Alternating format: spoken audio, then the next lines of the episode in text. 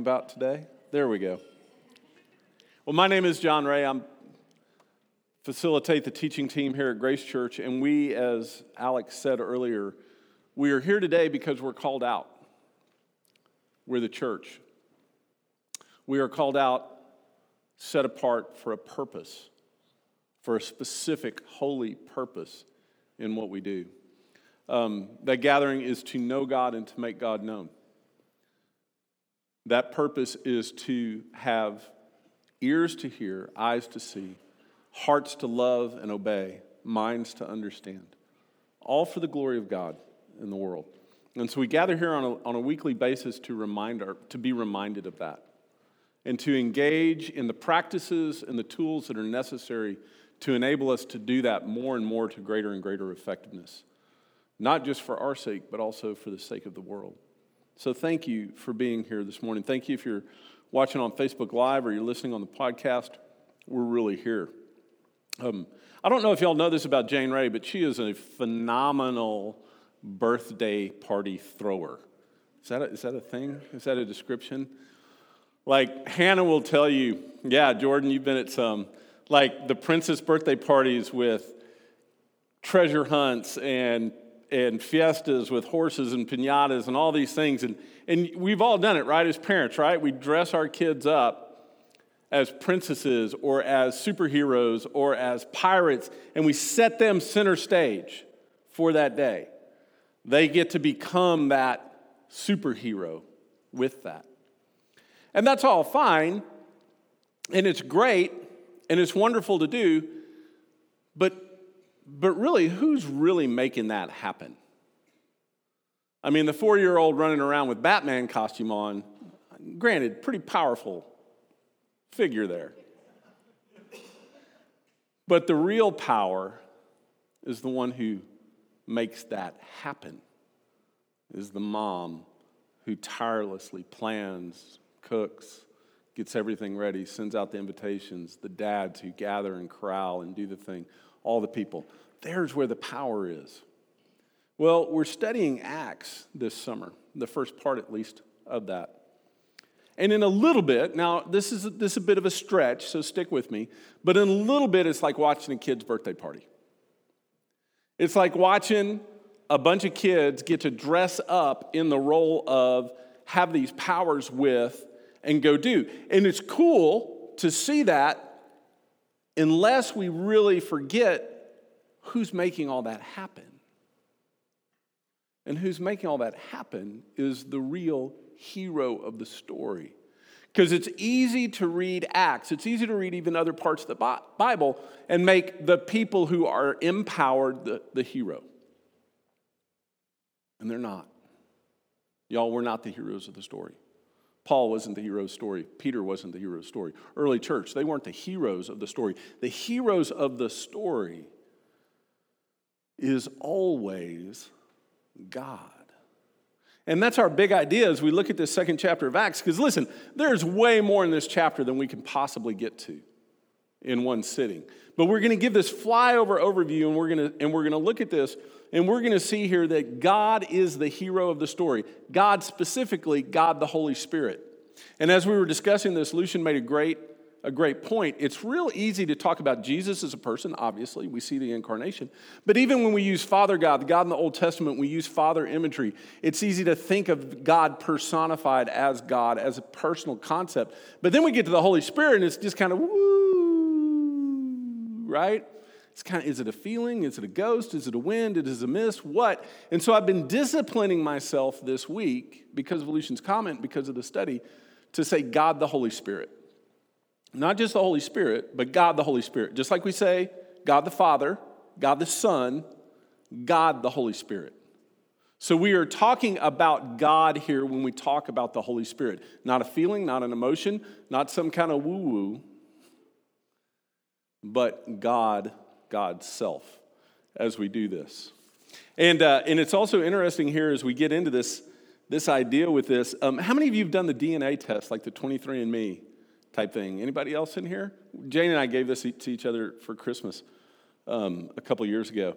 and it's real fascinating, right? You get the results and you're like, oh man, my people, you know, they invaded over here and they ransacked over here and they pillaged, because I'm all Celt, right? So we pillaged over here and we destroyed over here and then we took over this land here and then we were. That's what we're doing with Acts, is we're reading our family history. This is not a story about other people just somewhere else. This is our family. In the same way that we read those DNA tests or the histories of our family, our lineage, and we read them and we feel the connection, we need to feel the connection here with this. These are our people as we read. So let's dig in. Um, the, the words, if you want to follow along, it's, Acts chapter 2. I'm, we're using the message this summer as a break from our normal text to give us just a breather, a little bit different take on Scripture. It's also easier to tell it as a story. And so I'm going to tell it as a story more than just reading it as chapter and verse as we go through. So we start with chapter 2, and we see that everybody's gathered for Pentecost in Jerusalem. Now, Matt Covington made a great point last, last week, which, if you weren't here, you need to go listen. Look, Ryan, Ryan, and Matt did a fantastic job over the last three weeks with setting all this up. But Matt specifically said last week, he asked the question, why did they have to wait?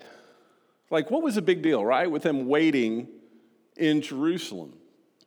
Well, remember, when they went in for the crucifixion and the resurrection, that was the feast of Passover. Well, following Passover and counting from the days, we have the feast of Pentecost. And there were three feasts that required a pilgrimage for the people of Israel every year. Passover and Pentecost were two of them, and Passover and Pentecost were together, were close enough where I really believe Jesus had them stay so that they would be there on Pentecost, so that the Holy Spirit, God the Holy Spirit, would come on Pentecost. But why? If Passover was to illustrate freedom, liberation from the slavery of sin, liberation from the slavery of death, in the resurrection of Jesus, what was God saying about God's self by appearing in such power on Pentecost? Anybody know what you celebrated on Pentecost? Two things, yes. First fruits, the wheat offering, what they made bread from. Jesus continually refers to himself as what? Bread of life, right? We're going to celebrate the bread here as a reminder that Jesus feeds us, Jesus gives to us, Jesus is for us in a physical presence of feeding us. What was the other thing they celebrated? Do you know? the giving of the Torah, the giving of the law. If we're going to understand the presence of the God in our lives through God the Holy Spirit, we need to understand why God chose to come at Pentecost in this form. And to do that, we need to understand what they were anticipating and celebrating at Pentecost. What they were anticipating and celebrating at Pentecost was the provision of physical goods, food, sustenance for the physical body, and the provision of spiritual food, the Word of God for our spiritual selves. So they're gathered at Pentecost. Jesus says, just wait. Just hold, hold your horses, get together. They waited they may or may not have done the right thing by casting lots and getting a 12th apostle. We talked about that last week. But they were there, and then on Pentecost, this is what happens. Without warning, there was a sound like a strong wind, gale force. No one could tell where it came from. It filled the whole building. Then, like a wildfire, the Holy Spirit spread through the ranks. They started speaking in in a number of different languages as the Spirit prompted them. There, there were many Jews staying in Jerusalem just then. Remember, it was a pilgrimage. Devout pilgrims from all over the world, when they heard the sound, they came on the run. What is going on? Like last night, right? The tornado sirens, the wind blowing through the trees. When they heard one after another their own mother tongues being spoken, they were thunderstruck. They couldn't for the life of them figure out what was going on. They kept saying, Aren't these Galileans? How come they were hearing them talk? How come we're hearing them talk in our various mother tongues? Parthians, Medes, Elamites, visitors from Mesopotamia, Judea, Cappadocia, Pontus, Asia, Phrygia, Pamphylia, Egypt, and other parts of Libya belonging to Cyrenes, immigrants from Rome, both Jews and proselytes, even Cretans and Arabs, it says, emphasizing. They're speaking our language, describing God's mighty work. Their heads were spinning, they couldn't make head or tail of it. They talk back and forth, confused. What's going on here? Others joke, ah, they're just drunk. That's when Peter stood up. And backed by the other eleven, spoke out with bold urgency Fellow Jews, all of you who are visiting Jerusalem, listen carefully and get this story straight. These people aren't drunk, as some of you suspect. They haven't had time to get drunk. It's only nine o'clock in the morning. This is what the prophet Joel announced would happen. And now, here it's interesting to note, we don't have a lot of time to go into it. I hope you'll, you'll, you'll look at it in the guide. Peter changes scripture. He takes a prophecy from Joel and he adds to it. He says, in these last days, instead of after these things. He, and then he quotes, he says, God says, I will pour out my spirit on every kind of people. Your sons will prophesy, and also your daughters. Your young men will see visions, your old men will dream dreams. When the time comes, I'll pour out my spirit on those who serve me, which he changes from slaves as a class to everyone, all of us, you, me, all of us. He pours out his spirit on all of us, men and women, both, and they'll prophesy, which he adds. He adds this about prophecy. In the original Joel, it's just, I'll pour out my spirit. Peter says, I'll pour out my spirit and they'll prophesy. I'll set wonders in the sky above and signs on the earth below blood and fire, billowing smoke, sun turning black, the moon blood red. Before the day of the Lord arrives, a tremendous day and marvelous. Whoever calls out to me for help, God will be saved.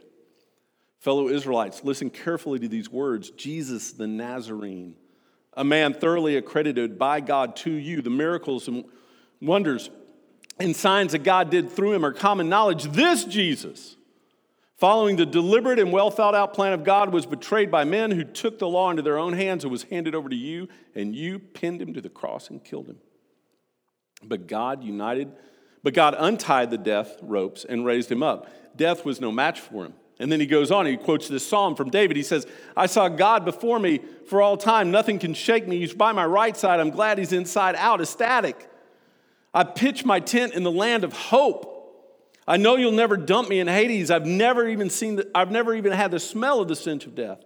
You've got my feet on the life path, your face shining sun joy all around. And then, so Peter gives commentary on this. Dear friends, let me be completely frank with you. Our ancestor David is dead and buried. His tomb is in plain sight today. But being also a prophet and knowing God had solemnly sworn that a descendant of his would rule the kingdom, seeing far ahead, he talked up the resurrection of the Messiah. No trip to Hades, no stench of death. This Jesus God has raised up. And every one of us here is witness to it. Then, raised to heights by the right hand of God and receiving the promise of the Holy Spirit from the Father, he poured out that Spirit he had just received this is what you see and hear, for David himself did not ascend to heaven, but he did say, God said to my master, Sit at my right hand till I make your enemies a stool for your resting feet. All Israel, then know this there is no longer any room for doubt. God made him master and Messiah, this Jesus whom you killed on a cross. Talk about a mic drop. And that's how he ends his speech. This Jesus, whom you killed, God has made master and Messiah. The people's reaction cut to the quick. Those who were listening asked Peter and the other apostles, Brothers, brothers, so now what do we do? What do we do? Peter said, Change your life. Turn to God and be baptized, each of you, in the name of Jesus Christ, so your sins are forgiven and receive the gift of the Holy Spirit. The promise is targeted to you and your children, but also to all who are far away, whomever, in fact, our Master God invites. he went on with this vein for a long time, urging them over and over get out while you can, get out of the sick and stupid culture. That day, about 3,000 people took him at his word, were baptized, and were signed up. They committed themselves to the teaching of the apostles, the life together, the common meal, and the prayers. Everyone around was in awe. All those wonders and signs being done through the apostles, and all the believers lived in wonderful harmony, holding everything in common. They sold whatever they owned and pooled their resources so that each person's need was met. They followed daily a discipline of worship in the temple, followed by meals at home, every meal a celebration. Exuberant and joyful, they praised God. People in general liked what they saw. Every day their number grew as God added to those who were saved. Wow. Wow. Y'all, what a story. What an occurrence. What a thing of this, these people coming from all over the world, of, of this incredibly masterful strategy of the Father God the Father, of God the Son, of God the Holy Spirit to all culminate on this day of Pentecost when people were anxiously and eagerly celebrating the receiving of the Word and of substance with that. They did this thing. Oh, thank you, Alex. Got worked up there.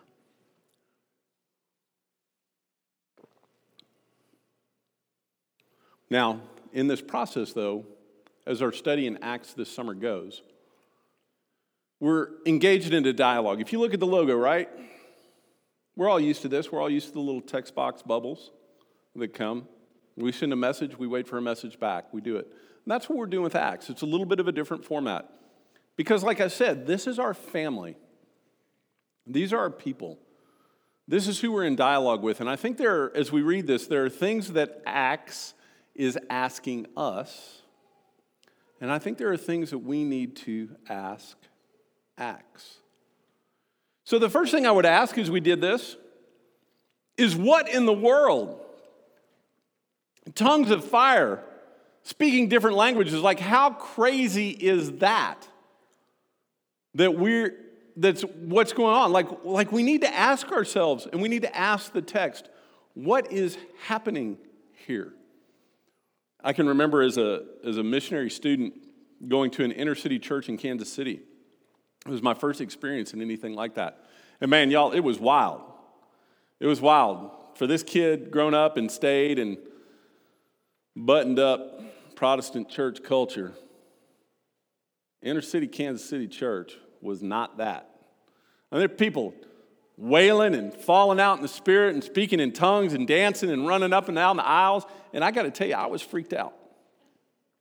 I, I, I was, it was way beyond my comfort zone. And I'm watching, and at first it was kind of unique, and some of it I thought, you know, maybe kind of corny. But as the service went on, I like, I realized like these people are serious. Like this isn't a joke. This isn't an act. Like something's happening here, and, and it scared me. And so what I did was I just watched this one woman, and she was playing the organ. She kind of had that sweet grandmotherly face. And I'm just like, I'm just going to watch her. Like, I'm just going to focus on her because she's just playing the organ, right? None of the falling out, none of the screaming, none of the running. She's playing the organ. I'm like, I'm just going to focus. If I can focus on her, I'll be okay. Well, you know what happens, right? She's playing along, and then somewhere along there, the spirit hit her. She falls back. People catch her. She gets up. She's walking around the room, laying hands on people. People are falling out, the whole thing. And I'm like, I'm done. Like, I'm done. I don't know what to do anymore. And, and my buddy who was sitting next to me, she comes over and she lays her hand on his head and he just sits there. I'm like, I, I guess it doesn't work for us. You know, and, and we come out of the, and the, the service ends and everybody kind of calms down and goes back out, right? And I turn to look at my buddy. I'm like, man, what was all that about? He couldn't move. He was struck so hard, he was struck dumb and rigid. Like, I talked to him later as he came out, he goes, Did you not feel that? I'm like, Dude, she laid her, her hand on your head. I, he goes, It was like 10,000 watts going through my body. He said, I was just, I was just rigid, stuck in my seat. These kind of things don't just happen in the book. There are experiences of the Holy Spirit that are just like this today. And we've got, we can really quickly fall into one of two groups. We can be the ones who are going, hey, let's go find it. Let's go make it happen. Let's, let's run from experience to experience. Let's, let's, let's go to Bethel. Let's go to over here. Let's go to this. Let's go to that. Let's go chase the experience. And then there's a group of us like, oh, hell no, not here.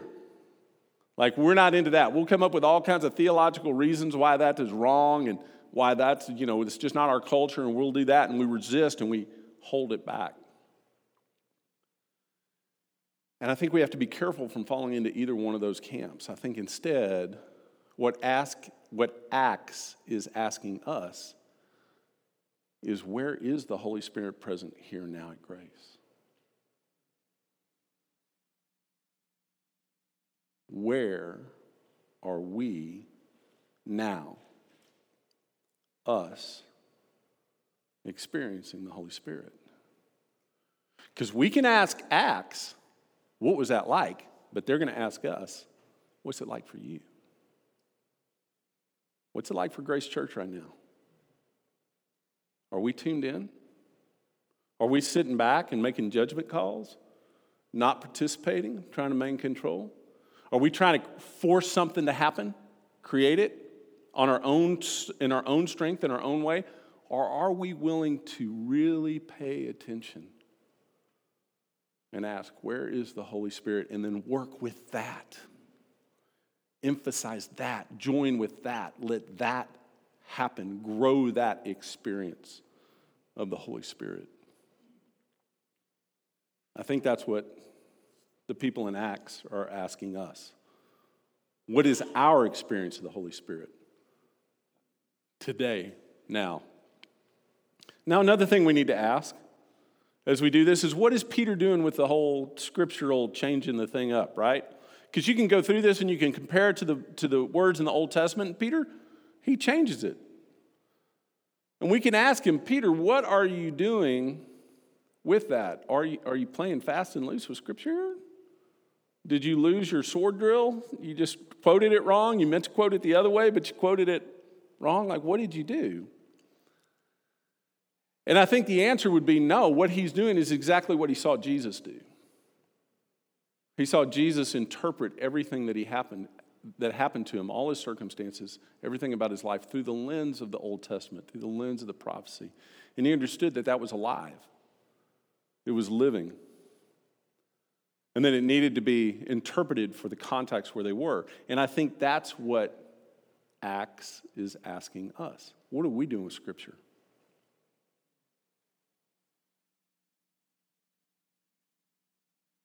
Are we bibliodolaters? God the Father, God the Son, God the Holy Scripture? This unchanging, codified book that just kind of drops down from heaven? Or are we embracing it like the early church did, this living, breathing thing that was sent into the midst to dialogue with and to give meaning and context and purpose for everything that we're doing?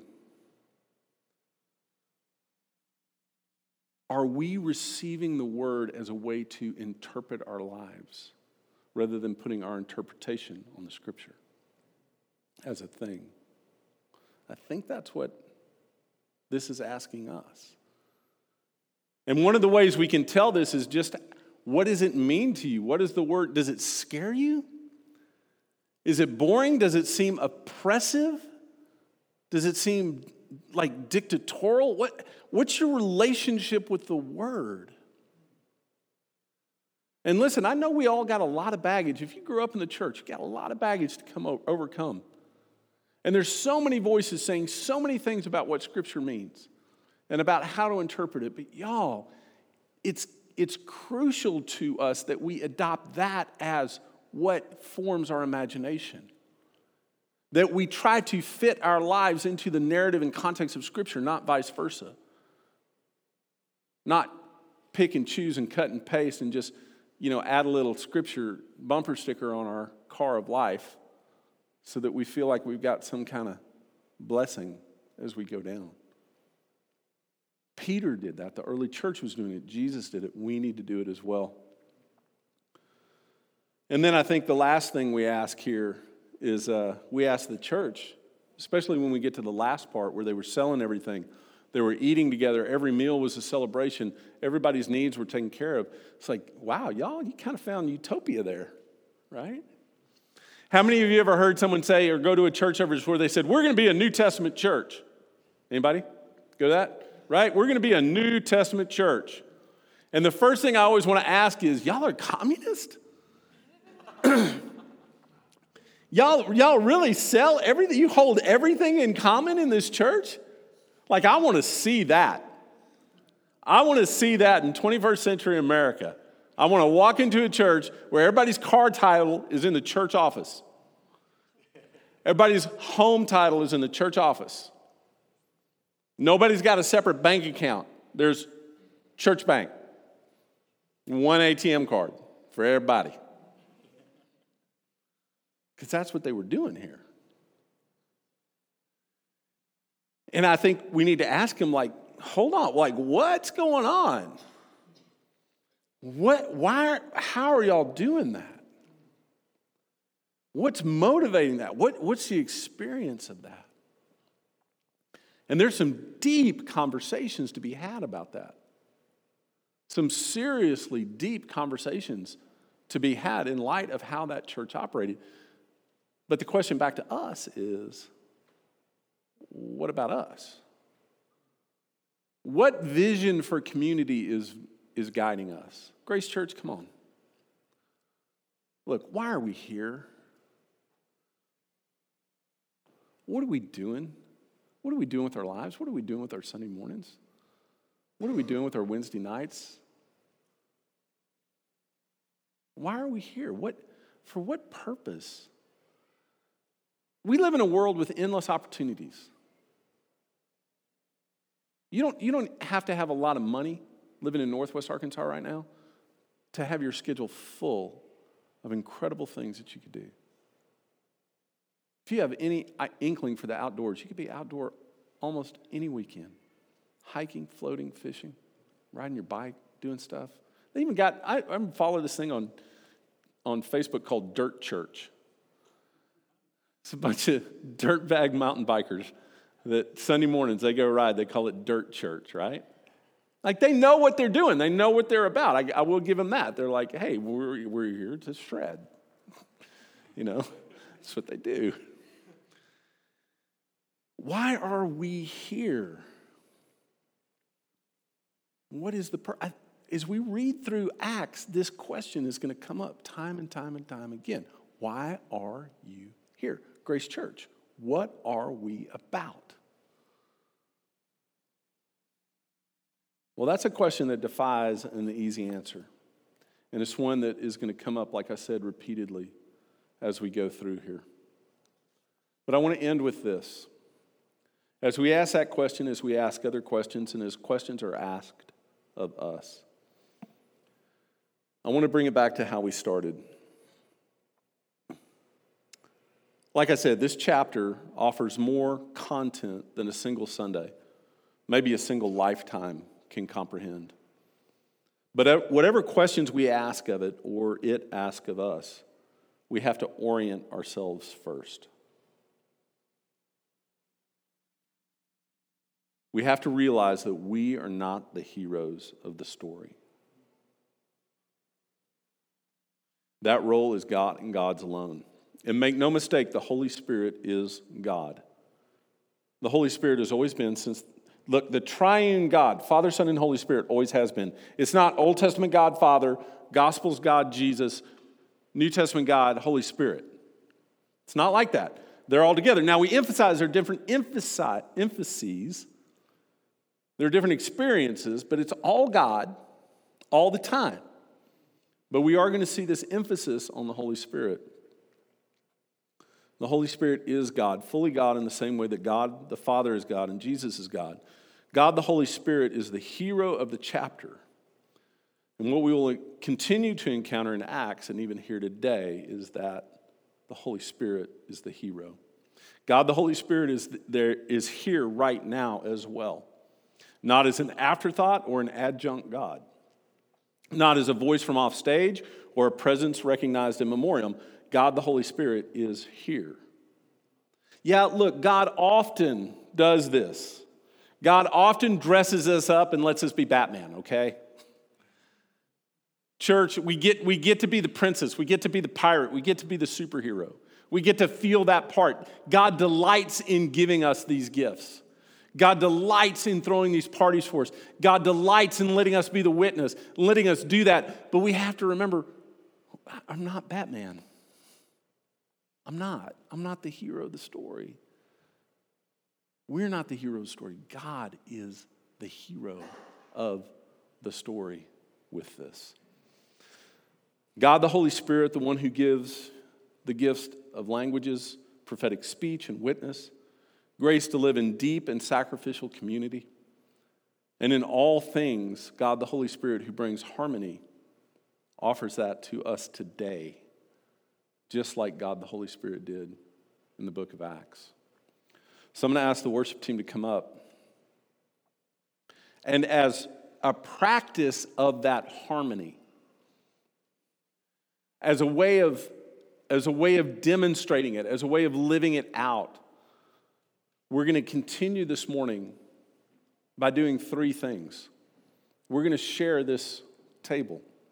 We're going to celebrate the provision of sustenance, physical sustenance, and also spiritual sustenance, both the word and the body, the worship and the wine we celebrate. We do this to proclaim the mystery of Jesus alive, crucified, and resurrected. And we proclaim it until the kingdom is fulfilled in the end. We also take up an offering here. We take up an offering because we are recognizing the abundance of what God has done. And that all of us have something to give, but also the reality of community that none of us here is without a lack. All of us are just a part. None of us is whole unto themselves. We're a part of a community, so we share an offering. We give, we receive, we do that. And then the last thing is we pray and we reflect. Because look, y'all, I threw a lot of stuff out today. You need to, you need to make sure we're tracking. This isn't a dictatorship. This is a community. Each one of us has a responsibility to make sure that we are all tracking together and that this is true. So we reflect and we pray and we meet in our groups and we work this out and we ask these questions and we let these questions be asked of us. So thank you for being part of that. Thank you for being here today.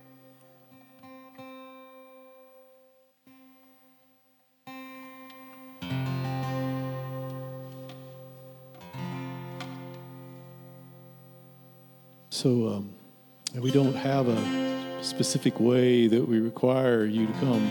Just come as you feel led to take the communion. Uh, we did something last week and um, in our liturgy, and I would really like for us to do it again this week. Um, I don't know if we'll do it all the way through our study of Acts, but as we came down and as we took the cup and the bread, instead of going back to your seats, what I would like for us to do is stay gathered close to the front. You can find a chair a little closer. No one will steal your purse or anything. Don't worry.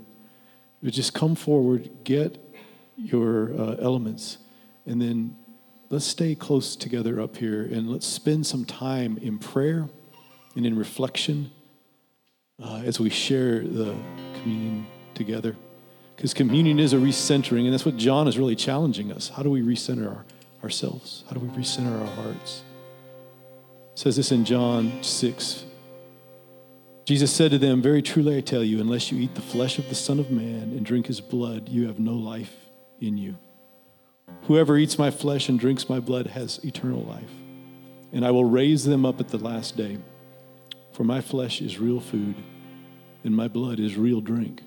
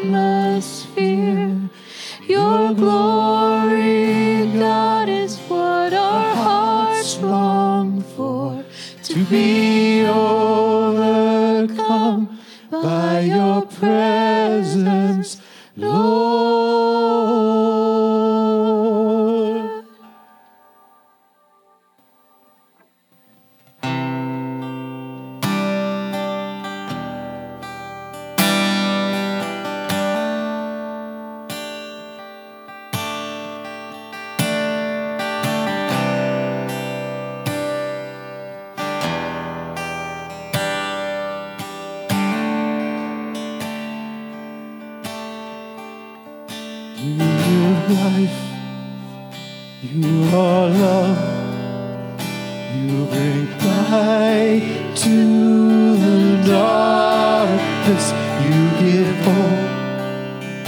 You restore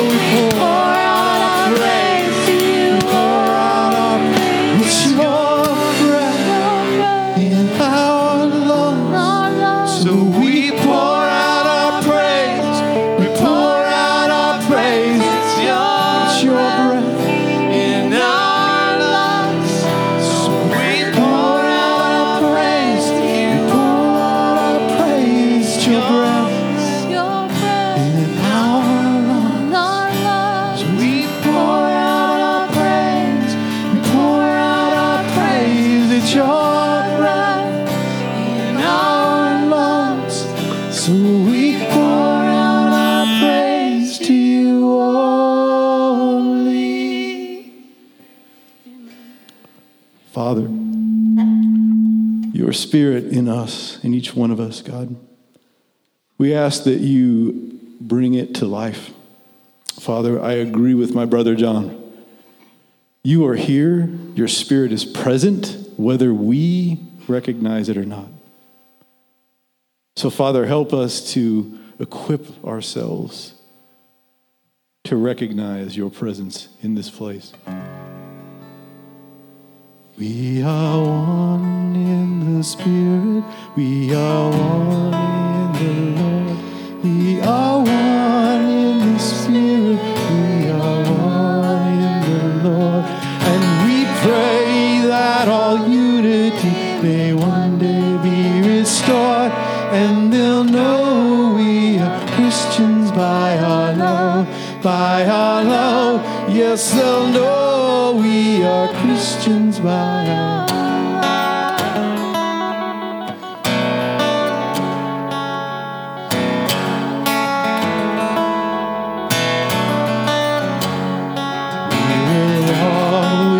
Each other.